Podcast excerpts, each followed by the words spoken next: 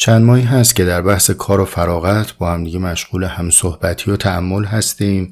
در جوره چهلم از اصالت فراغت گفتم جوره چهل و یکم به مفهوم سلوی کار یا نکار پرداختیم و به یه سوال ختم شد که آیا نسبتی بین کار و فراغت قابل تعریف هست یا نه؟ و البته که منظورمون نسبت مساعد بود یعنی همسویی.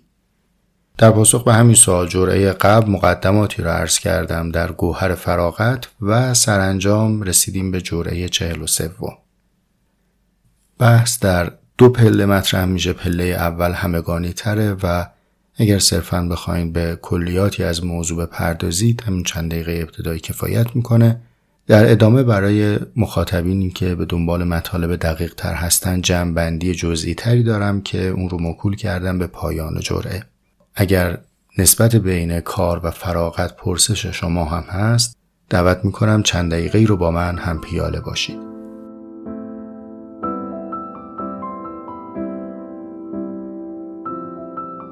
می میشنوید مجموعه جستارک هایی با طعم حکمت زندگی که جرع جرعه مهمان من حسام ایپکچی هستید.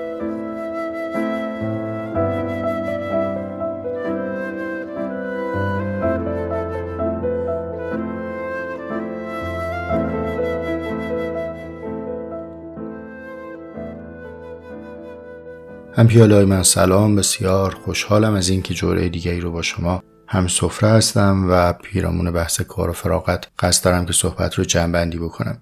منابع مفصلی نداریم در این جرعه چون در تکمیل جرعه های سابق داریم حرف می‌زنیم. من منبع جدیدی رو اضافه نکردم صرفا علاوه بر کتاب در باب حکمت زندگی که مبنای ما هست به چند صفحه از کتاب جهان همچون اراده و تصور استناد می‌کنم که در حین بحث نشانی دقیقتر رو خدمت شما عرض خواهم کرد. صحبتم با یک مثال آغاز می‌کنم. فرض کنید که شما گردن بند خریدید فروشندن بهتون گفتین گردن بند تلاست بعد از مدتی استفاده مستحلک میشه رنگش میره سیاه میشه. در مواجهه با این تجربه شما چه خواهید گفت؟ میگید طلا فلز سستی است در برابر استهلاک یا زود اکسید میشه یا زود از دست میره؟ یا میگیدیم گردنبندی که به من فروخته شده طلا نیست یا لاقل طلای با ایار مطلوبی نیست؟ علل اصول شما دومی رو خواهید گفت دیگه. یعنی در مرغوبیت طلا تردید نمی کنید در طلا بودن این کالایی که الان در اختیار شما هست تردید می کنید این مبنای موزگیریه که من در این جرعه خدمت شما خواهم داشت نسبت به مقوله کار. سعیم بر این هست که موضعم رو شفاف بگم. یعنی در جرعه های قبلی مسئلهمون تبیین مواضع آرتور شوپنهاور بود. الان در این جرعه می‌خوام فهم خودم رو نسبت به مسئله کار بگم. البته در ادامه آن چیزهایی که پیشتر با هم صحبت کردیم. برای اینکه از آفت بحث های کلی در امان بمونم یکی به میخو یکی به نل نشه همین ابتدا موزم رو عرض می‌کنم و بعد تدریجا توضیحش رو خواهم گفت. آن چیزی که امروز به معنای کار ما تجربه می‌کنیم و در جامعه به ما داره فهمانده میشه. این جامعه هم که میگم گرچه که من در چارچوب این اقلیم زیستم ولی ضرورتا به معنی این نیست که در دیگر کشورها چنین نیست. اما ما داریم فعلا در یک چارچوب تجربه شده ای حرف می‌زنیم. آن چیزی که به معنای کار داره به ما ارائه میشه نه تنها فضیلت نیست بلکه ضد فضیلت و مقایر با ارزش های انسانیه و به ازمهلال برنده آدمی است. در این موضع اون چیزی که شوپنهاور میگه درسته. باش هم فهمیم. یعنی هرچه ما از این رزیلت در امان بمونیم گوهر خالصتری از زندگی در اختیارمون خواهد بود که به اون گوهر زندگی میگیم فراغت. اما دقیقا مسئله برمیگرده به مثال ابتدایی که آیا طلا نامرغوبه؟ آیا کار نامرغوبه؟ یا این چیزی که تحت عنوان طلا به ما انداختن جعلی بوده؟ کاری نیست که به ما دادن. این ادعا که به هر چیزی هم نقد وارد کنی بگن خب آخه این اصلش نیست. اینم کلکه اینم مغلط است. مگر اینکه یه کسی با جزئیات دقیق بگه این اصلشه و به این دلایل آن چیزی که ما باش روی الان اصل نیست. و من سعی می‌کنم این راه رو طی کنم. پس اولا موضعم رو نسبت به واقعیت امروزی کار میگم آنچه هست. و میگم این بدل شدن جامعه به اردوگاه کار اجباری مقایر با انسانیت. روزگاری خواهد رسید همچنانی که ما الان با نگاه تقبیه و تعجب تاریخ رو نگاه می‌کنیم که چطور یه روزگاری اجداد انسانی ما راضی شدن که آدم دیگه رو به بیگاری بگیرن در ازای اینکه بهش نان ناچیزی بدن و جای خوابی بدن و حیاتش رو محفوظ نگه دارن ناگزیرش کنن که در خدمت آدم دیگری در بیاد. و بردهداری امروز برای ما امر ناپسندیه. در قباحتش اجماع جهانی داریم که همه بهش میگیم کار ناپسندیه. ولی وقتی دقیقتر نگاه کنیم انگار با اصلش مسئله نداریم. فقط به تن برده ها کد چروار کردیم کد دامن کردیم مقنع سرشون کردیم لباس فرم براشون آوردیم و میله ها را تبدیل کردیم به ابزارهای کنترلی و نرده های نامرئی. صبح به صبح خودشونه مثل اردوگاه میان یه جای معرفی می‌کنن کارت می‌زنن انگوش می‌زنن یه ساعتی میمونن بعد مرخص میشن. در ازای این حضور در حد فاصل ساعت فلان تا فلان هم اقلهای مورد نیازشون برای امرار معاش تامین میشه. در گرو نگه داشتن حیات هر انسانی در ازای انجام فعالیتی خلاف فضیلت انسانیه. چرا؟ قابل نقده. به فهم من. دلایلم هم عرض می‌کنم. شما امروز کسانی رو می‌بینید که از پدری از مادری از جدی بهشون ارث رسیده. کار نمی‌کنن از مواهب ارسیهشون بهره مندن. این ارث چیه؟ زمینی مزرعه داراییه حالا اگر در مفهوم دولت شهر اینگونه مفروض بگیریم که تمام شهروندان ارث گرفته این اقلیمن. این منابع این آب این هوا این ذخایر زیرزمینی این موقعیت جغرافیایی این فضای محاذی اینا همش میراث آدمهایی که دارن اینجا زندگی می‌کنن.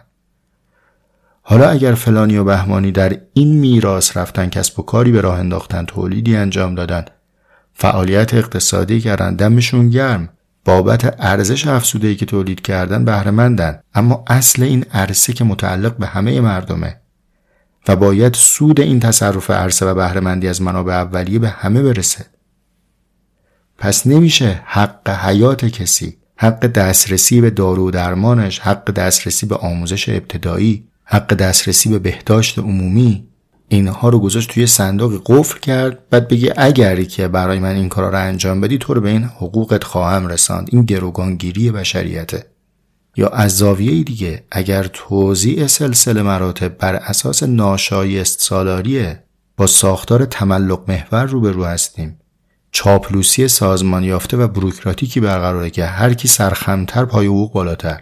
هر کی بیشتر نوازشگر همایونی و سلطان بهرهمندتر باشه از مزایای آخر ماه و مواهب و پاداش و سمت که بهش می‌رسه. خب اگر این اتفاق بخواد در جامعه بیفته در جهان بیفته نقد به ناشایست سالاریه نه نقد به کار.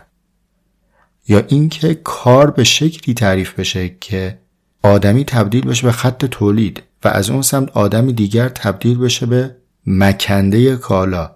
یعنی ما انسان رو مثل گاو در دامداری به قصد دوشیدن علف بدیم و به قصد زبه به فرزند پروری دعوت بکنیم.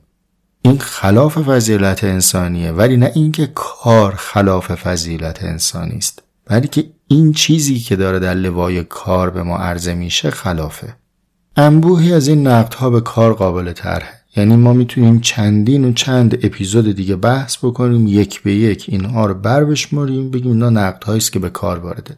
ولی من چند دقیقه رو مثال زدم خدمت شما که بگم اگر جای داره اینها به عنوان کار مطرح میشه با یک استدلال با یک روش بحث با یک متدولوژی ما می‌تونیم مدعی بشیم که اینها خلاف فضیلته ولی کار این نیست بلکه کار باید دارنده یا مختصات دیگری باشه. در این وضعیت خود کار می‌شود گوهر زندگی. دیگه نیاز نیست که این رو به عنوان یک رزیلت مفروض بگیریم. بگیم اگر من ازش در امان بمونم برم تو فراغت دارم زندگی رو ارزنده میزیم. نه این نیست. خود این کار هم از تبار همون فراغت میشه. من بنا به وعده ای که دادم خدمت شما بخش ابتدایی بحثم رو می‌خوام تا حد ممکن عمومی بگم و چنانی که هر مستمعی با هر میزانی از حوصله که شنید به کارش بیاد. بخش دقیق ترش رو موکول می‌کنم به یک گام دیگر که فقط اونهایی که میل به بیشتر هم پیاله بودن دارن همراهی بکنن. یه نفس تازه بکنم و در پاره بعدی صحبت می‌خوام چند مزیت ضروری در مورد کار بگم که چرا کار حکیمان است. اینو تو چند دقیقه پیش رو خواهم گفت.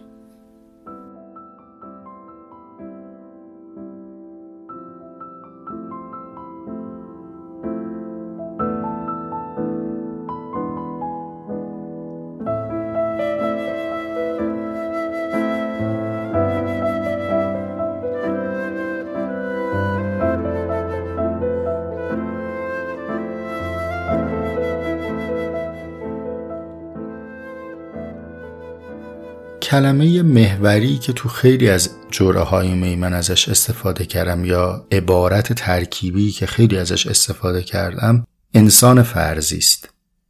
یعنی فرزانگی رو زیست می‌کنه. در هر جوره ای هم که از این ترکیب استفاده کردم سعیم بر این بوده که به معنای اطوار مختلف و ادای مختلف در آوردن نیست. بلکه انسان فرزانه از همین مسیری عبور می‌کنه که ما داریم عبور می‌کنیم. فقط او همین امکانات رو فر میزید. با همین روی کرد می‌خوام در مورد کار عرض بکنم. انسان فرضی چنین نیست که بگه من زمانی رو که مطالعه می‌کنم مشغول حکمتم زمانی رو که با خانواده هستم مشغول یللی تللی هم زمانی که سر کار هستم هم که به طالت مقدسی است که بابتش مزد میدن. زمانی هم که تو ترافیک هم که خب بالاخره اینم ریاضتیه. نه این نیست. این تفکیکه مقایر با فرزانگی است. انسان فرزانه فرزانگیش متصل به خودشه در هر آن چیزی که میزیت حکمت داره. کارش هم حکیمان است. تفریحش هم حکیمان است. خوابش هم حکیمان است. لذتش هم حکیمان است. خب برای اینکه از تعارف اینا رو در بیاریم از کلی گویی در بیاریم بخوایم بیاریم رو کاغذ و روش ارائه بدیم من چهار پنج تا حکمت برای کار می‌خوام اشاره بکنم که بگم ما اگر کار نکنیم از این امتیازها یا از این حکمتها محروم خواهیم ماند و از سوی دیگه کار آن درختی است که این میوه ها رو به ما سمر بده. حصر عقلی هم نداره. یعنی اگه من الان دارم 4 5 تا میگم معنیش نیست که همین 4 5 تا من نمونه انتخاب کردم اونایی که در تراز سواد خودم بیانش برام راحتتر تو این چند دقیقه می‌تونم عرض بکنم. نکته اول در مورد کار اینه که کار فرصت همجهانی انتخابی به ما میده. یعنی اگر که ما در نخستین جامعه ای که چشم باز می‌کنیم به نام خانواده قهرن و اجبارن وارد شدیم کار به ما این فرصت رو میده که با دیگرانی همجهان بشیم ارتباط برقرار کنیم. و این ارتباط انتخابی است. متأثر از توان و استعداد و پرورش یافتگی ماست. این ارزشه. چرا ارزشه؟ به خاطر اینکه ما در سایش اراده خودمون با دیگر اراده ها هست که می‌تونیم به فعلیت برسیم. انواعی از فعلیت ها رو چنانی که عرض خواهم کرد ما در مواجهه با دیگری کسب می‌کنیم. انسان منهای دیگری یا انسان بدون غیر من نداره خود نداره. ما نمی‌تونیم در جایی که فقط یک من قابل تعریف از خودشناسی صحبت کنیم. خود در نسبت با تو تعریف میشه. من وقتی منم که شما شما باشی.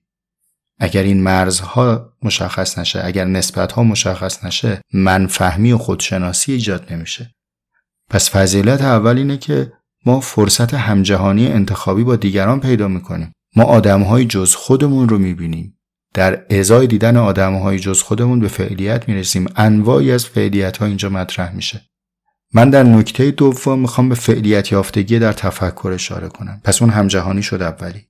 دومی تفکر ما به فعلیت می‌رسه. تفکر چیه؟ ببینید یه زمانی که تصور بر این بود که تفکر یک رشد قهری است. همینجوری که شما قد می‌کشی استخونت بزرگ میشه. گوارشت متناسب با سن تغییر می‌کنه. به جایی که شیر بخوری غذا می‌خوری. و بعد از این مدتی هم همین گوارش مستحلک میشه. دیگه نمی‌تونی غذاهای سفت و سخت بخوری باید مایات بخوری. فکرم داره همین مسیر رو طی می‌کنه. چرا؟ چون فکر معادل بود با همون ادراک عمومی که ما با حواس داریم و امکان عمومی که بین همه انسان ها هست برای درک جهان پیرامون. ولی کم کم این معنا مطرح شد که خب این درک عمومی که مشترک بین انسان و حیوان با کمی تفاوت. آیا تفکر همینه یا نه؟ تفکر یک مهارت اکتسابیه. من ورزیده می‌شوم برای تفکر. همونطوری که همه انسان ها دارن اما همه انسان ها کار نیستن. همه انسان ها مغز دارن ولی همشون متفکر نیستن. اینجا بود که سوال تفکر چیست مطرح شد. قرنها قبل در همین سرزمین خودمون جوانی به نام شیخ محمود شبستری در قالب نظم و شعر شروع کرد پرداختن به این مباحث چه باشد آنچه خوانندش تفکر. سوال مطرح کرد و بعد جواب داد. چند دهه قبل همین سوال رو هایدگر درس داد در غرب در قالب اینکه تفکر چیست؟ ترجمه ای که در فارسی هست برگرفته از همین شعر شیخ محمود شبستری عنوان گذاری شده به زحمت جناب باقی جمادی. چه باشد آنجا خوانندش تفکر اسمی که ایشون به ترجمه کتاب تفکر چیست هایدگر گذاشته پس مدتها گذشت تا تفکر چیست به یک سوال برسه. امروز که از همه این دوران هایی که داریم عرض می‌کنیم به پیشتر آمدیم حالا دیگه تفکر فقط یک نوع نیست. ما انواع تفکر داریم. بررسی انواع تفکرها موضوع این جرعه نیست. فقط عرضم اینه که ما در خلوت خودمون در فراغت و در سر در کتاب بردن نمی‌تونیم در همه انواع تفکر به فعلیت برسیم. فرض بفرمایید یکی از انواع تفکر تفکر انتقادی. critical thinking ما می‌تونیم بشینیم یه متن رو بخونیم و سعی بکنیم با تفکر انتقادی اون رو تحلیل کنیم. این شدنیه. ولی یه تفکر دیگه هم هست. سخته که ما بتونیم فقط در کتاب خوندن بهش برسیم. اونم تفکر خلاق و creative thinking ولی فرض کنینم تونستیم. شاعر شدیم هنرمند شدیم. از در هم‌آمیزی انواع فکرهای نظری به نظریه بعدی رسیدیم. ولی همین تفکر خلاق همین تفکر انتقادی در مواجهه با اراده دیگران داره شکل می‌گیره. شما اگر دیگری نباشه نقادی برات معنا پیدا نمی‌کنه. حتی اگر خودت رو نقد بکنی خودت دیگری خودت میشی که بتونی نقد کنی. یعنی فاصله می‌گیری از فهم گذشتت یا اگر خلق در همامیزی دیگر ماهیت هاست برای رسیدن به ماهیت جدید بدون دیگری امکان پذیر نیست. خب در مواجهه کاری این دیگری ها جلو چشم ما ملموسن و اونجا ما فرصت های خلاقیت پیدا می‌کنیم. حالا تفکر نقاد هیچی تفکر خلاق هیچی. تفکر دیگری است که واقعا خارج از فضای کار تجربه کردنی سخته. لاغا من مستاقی براش ندارم. اونم تفکر استراتژیکه. تفکری که برنامه ریزی می‌کنه برای پیاده سازی و تحقق یک امر بیرونی. در مواجهه با تمام منعها تهدیدها فرصتها قوتها اینا رو همه رو بتونه با هم نسبت بگیره آنالیز بکنه روش کار بگه نقشه بگه شکست کار بگه و خروجی بگیره. این یه تمرین این یه ورزیدگیه. نمیشه بگیم این حکمت نیست و این حکمتی که در کار معنا پیدا می‌کنه. به عبارت دقیقتر کار اونیه که امکان تفکر استراتژیک میده. کار اونیه که امکان تفکر نقاد میده. کار اونیه که امکان تفکر خلاق میده. و باز همیشه انواع تفکر رو همینجا بحث کرد و ادامه داد که من می‌خوام رعایت اختصار کنم بهش نمی‌پردازم. اتفاق دیگری که تو کار تجربه میشه هنر تصمیم سازی است decision making. تصمیم سازی به معنای رد انبوهی از انتخاب هاست. رد انواع انتخاب ها در مواجهه با فرصت ایجاد میشه. شما فرصت انتخاب داشته باشی که همه رو رد بکنی روی یکی تصمیم بگیری. و این در بسیاری جاها مربوط به زیست اجتماعیه. در برابر اراده دیگران معنا پیدا می‌کنه. اگر همه قرار باشه در فراغت باشیم فراغت چه بسا به معنای حوزه بی تصمیمی است؟ چون تو با مطلق اراده خودت داری زندگی می‌کنی. احتیاجی نیست که ده ها نه به خودت بگی که به یک آره برسی. خیلی در حوزه نظر راحت می‌تونن تحلیل بکنن ولی به پای عمل که می‌رسه تصمیم گیری سخت میشه. دانشجو پزشکی که کتاباشو خوب از بره. ولی لحظه ای که می‌خواد تصمیم بگیره برای تجویز دارو. معاملگری که همه مقدمات نظری و تحلیل رو خوب بلده. ولی لحظه ای که باید کلیک کنه و خرید بکنه یا کلیک کنه و بفروشه تصمیم بگیره. و کار آنی است که به ما فرصت تصمیم سازی میده. بنابراین اگر یک انسانی رو ما بردیم نشوندیم پشت یک دستگاهی و بهش امکان تصمیم ندادیم و اندازه که امکان تصمیم رو بهش ندادیم او رو از گوهر کار فاصله دادیم. و نذاشتیم مزه کار رو بچشه. نکته بعدی که باز در کار تجربه میشه و جای دیگری نمیشه که اینا عرض کردم همش به طبع اینه که ما وارد یک اجتماع انتخابی میشیم. اینکه تایید می‌گیریم. این لذتی است که در کار تجربه میشه. خیلی از شماها دارید میرید کار می‌کنید بدون که نیازی داشته باشید لزوما به اون پولی که دارید می‌گیرید. اصلا بسیاری از کارها تبرعی رایگانه ولی کاره. چرا انجام میشه؟ چون لذت تایید رو دوست داریم. این لذت تایید در کار ارزانی میشه. بهش میگیم سلف رسپکت خود تاییدیه که از مواجهه با دیگران برامون حاصل میشه. من چرا الان دارم اپیزود منتشر می‌کنم؟ هم خودمو می‌تونم با تفکر نقاد روبرو بکنم هم می‌تونم تایید بگیرم از شما تشویق بشم و از زبان شما یا در آینه شما خودم رو ببینم. این لذتی که این کار به من میده. ولی من در فراغت اگر محض مطالعه رو بهش مشغول بشم و این تفکرم رو عرضه نکنم خب وقت نمی‌تونم به این لذت ببرم. فکر کنم تا اینجا سه تا رو گفتم الان عددش یادم رفت. یه سه یا چهار دیگه. همین عرضه که گفتم نکته دیگه به ذهنم اومد خدمت شما عرض کنم. عرضه کردن ایده کالا خدمات تفکر اتفاقا این چیزی که شوپنهاور توی ضعف داره. ما رو وادار می‌کنه که توجه داشته باشیم به ارزش تبادلی. Exchange value. وقتی شما تصمیم می‌گیری که بیاموزی چگونه دیگران رو به اراده خودت مشتاق کنی چگونه انتخابتو برای دیگران مقبول کنی یه فروشنده یاد می‌گیره که چطور کالایی که در دستش هست رو معرفی بکنه که مخاطب او احساس نیاز بکنه به داشتن این کالا. اگر این ارزش تبادلی رو ما نباشیم بهترین و نابترین تفکرات هم داشته باشیم امکان تبادل با دیگران رو نداره. کسی از ما نمی‌گیره. حالا گیرم تو شوپنهاور شو. تا آخر عمرت هم فوش بده بگو هگل شیاد. خب هگل به هر طریقی تونست نگاهش رو عرضه بکنه. تو نتونستی آدم ها رو مجاب کنی که پای کلاست بشینه. اگر می‌رفتی کار می‌کردی چه بسا این ارزش تبادلی برای تو هم تمرین می‌شد و این در کار تمرین میشه. برای اینکه دیگه حالا صحبت به درازه نکشه یه نکته دیگه هم عرض کنم و این بخش ابتدایی رو تموم کنم. کار به ما فرصت همزمانی با جامعه رو میده. ما رو به زمان مشترک به تقویم مشترک میرسونه. زمان مشترک ها نه زبان. چرا در تعطیلات عید به هممون خیلی خوش میگذره؟ چون همه تعطیله. ولی اگه همه برن سر کار 13 روز فقط تو خونه باشی خونه هر کسی می‌خوای بری بگی نیستیم. تو خونه خودت هم مثلا تو تعطیل باشی همسرت شاغل باشه. مزهش برات شبیه عید نیست. خیلی مطالعات راجع به اینا هست که برهم زدن همزمانی اتفاقی که بعضا تو قرنطینه هم افتاد. چه آسیب هایی به جامعه زده. گرچه که باختن گوهر فردیت زیان محسوب میشه. شما هر مزیتی رو درش افراد بکنید میشه رزیلت و زیان. آب برای حیات لازمه غرق درش بشی میمیری. تمام این چیزهایی که من عرض کردم از دوز لازم خودش بگذریم میشه ناسلامتی. ولی نمیشه گفت که انضباط بخشی و هم تقویمی که کار داره در یک جامعه ایجاد می‌کنه بی اهمیته. و این اصلا پدیده مدرنی نیست. این تقویم رو قرنها قبل طبیعت تعریف می‌کرد. حالا شده اعتباری. طبیعت به همه مردم یک جامعه دیکته می‌کرد. الان فصل کاشته الان فصل سمپاشیه.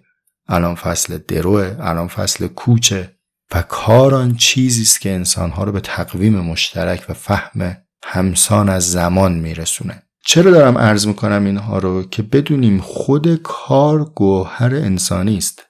خیلی میشه مثال گفت من اینها رو از باب نمونه گفتم که مشتری شید این مثل این کبابیاست که یه دود و دمی را میندازن که بوش بلنش مشتری جذب کنن. اگر دلتون خواست خودتون تحقیق بکنید. قرض از همه این حرفا اینه که ما نباید در دفاع از فراغت چنان نسبت به کار موضع بگیریم که مزیت‌های انسانی کار رو نادیده بگیریم. که مزیت‌های انسانی کار نادیده گرفته بشه. کار خلق انسان فرزی است. این تا به اینجا در خصوص حکمت کار برای تفکیکش از آن نابکاری که به عنوان کار به ما القا میشه. اونهایی که تا اینجای صحبت براشون کفایت داشت باشون خدافزی می‌کنم و می‌تونن به همین حد بسنده بکنن. دوستانی که مطلب مضاعف بر این میل دارن چند دقیقه دیگه رو مهمان من باشید.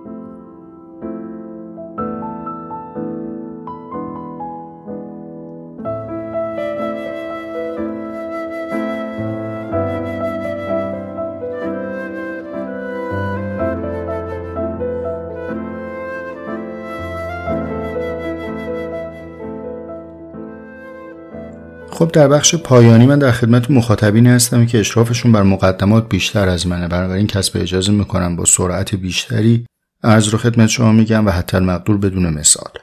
ببینید ما لزوما هر آن چیزی که ازش سوال می‌کنیم یا هر آن چیزی که خرد به مقام پرسش از آن می‌رسد بدان معنا نیست که همان خرد بزاعت فهم پاسخ رو هم داره.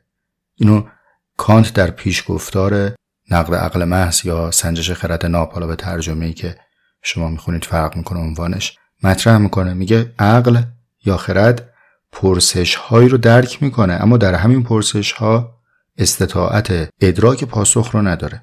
پس اولا این عجیب نیست که ما برسیم به سوالی که این سوال علل ابد برای ما سوال باقی خواهد موند. فقط ما تدریجا نسبتمون با پاسخ تغییر خواهد کرد که از اینجا بعد می‌تونیم بریم توی بحث دیگری به نام پرسش چیست. پرسش چیست و کجا بحث میشه؟ توی هستی و زمان هایدگر در همون بخش های ابتدایی که بحث پرسش از وجود رو می‌خواد بگه و خود پرسش میشه مسئله بحث هایدگر. مقدمه بعدی که پس می‌خوام اضافه بکنم اینجا ببینید این مقدمات مقدمات منطق ارسطویی نیست که من می‌خوام ازش استنتاج نهایی بگیرم. این مقدمات توصیفیه یعنی می‌خوام یک اشراف اضافه بر مسئله ایجاد کنم. عرض اول این بود که گفتم الان ما سوال داریم و لزوما معنیش نیستش که چون استطاعت سوال داریم استطاعت جوابم داشته باشیم. اما در مقدمه دوم می‌خوام بگم همین که ما پرسش از چیزی رو مطرح می‌کنیم یعنی آشنایی اجمالی باهاش داریم. وقتی کسی می‌پرسه کار چه هست یعنی هست کار رو آگاهی داره چیستی کار رو سوال داره. وقتی شما می‌پرسید حسام کیست یعنی هست حسام رو آگاهی دارید کیستی حسام رو پرسش دارید. پرسش همواره بر دوش آگاهی میسته جهل مطلق امکان پرسش نداره. اینم مقدمه واضح دوم. حالا من این دو مقدمه رو برای چی گفتم؟ می‌خوام بگم ما با مفهومی روبرو هستیم در نگاه شوپنهاور به نام اراده که این اراده چنانی که از رو می‌خونم براتون متناظر با شیء فی نفسه در فلسفه کانتی است. شیء فی نفسه در فلسفه کانتی تحت اشراف عقل قرار نمی‌گیره. یعنی چنانی که من سوادم می‌رسه و تا اینجا که من بلد شدم اینطوره که از مصادیق همان پرسش هایی است که ما به پرسشش می‌رسیم اما به جوابش نمی‌رسیم. در واقع به منتهای جوابش نمی‌رسیم بلکه ما در جواب حرکت داریم. از جمله مختصات این اراده یا شیء فی نفسه اینه که تفکیک پذیر نیست. اینو من عرض می‌کنم اینجا. شما اهل دقتید. ببینید با من موافقید یا نه. من این معنا رو بسیار به مفهوم جوهر در فلسفه اسپینوزا نزدیک دیدم. اسپینوزا تو مقدمه کتاب اخلاقش تعریف می‌کنه دیگه جوهر رو و همونجا میاد میگه من جوهر به آن چیزی میگم که فهمش موکول به چیز دیگری نیست. اصلا جوهر دیگری نداره. جوهر جوهره. حالا در ادامه میگه که تمایزه ها در ویژگی جوهر و در حالات جوهره ولی اصل جوهر یکیست. همین بحث رو شوپنهاور در مورد اراده مطرح می‌کنه. از کجا میگم اینو؟ کتاب جهان همچون اراده و تصور جلد اول دفتر دوم بند 25 میشه صفحه 144 145 از رو می‌خونم خدمتتون صفحه 144 رو. می‌دانیم که کسرت در کل مشروط به زمان و مکان و تنها در اینها متصور است. این متصور رو من دارم تاکید می‌کنم. ما داریم در مورد چی صحبت می‌کنیم؟ جهان همچون اراده و تصور. وقتی میگه مشروط به زمان و مکان تنها در اینها متصور است یعنی داریم در گستره جهان همچون تصور صحبت می‌کنیم. ادامش رو می‌خونم. و ما از این حیث آنها را اصل تفرد مینامیم. پس چی شد؟ اصل تفرد منتج از خصیصه زمانمندی و مکانمندیه زمانمندی و مکانمندی آرزه فهم بشری است و در گستره تصور معنا پیدا می‌کنه. ما در جهان همچون اراده تفرد نداریم. تفرد مربوط به جهان همچون تصوره. برای اختصار من دیگه متن از رو نمی‌خونم. یه دو خط میام پایین تر بعد میگم ادامهشو.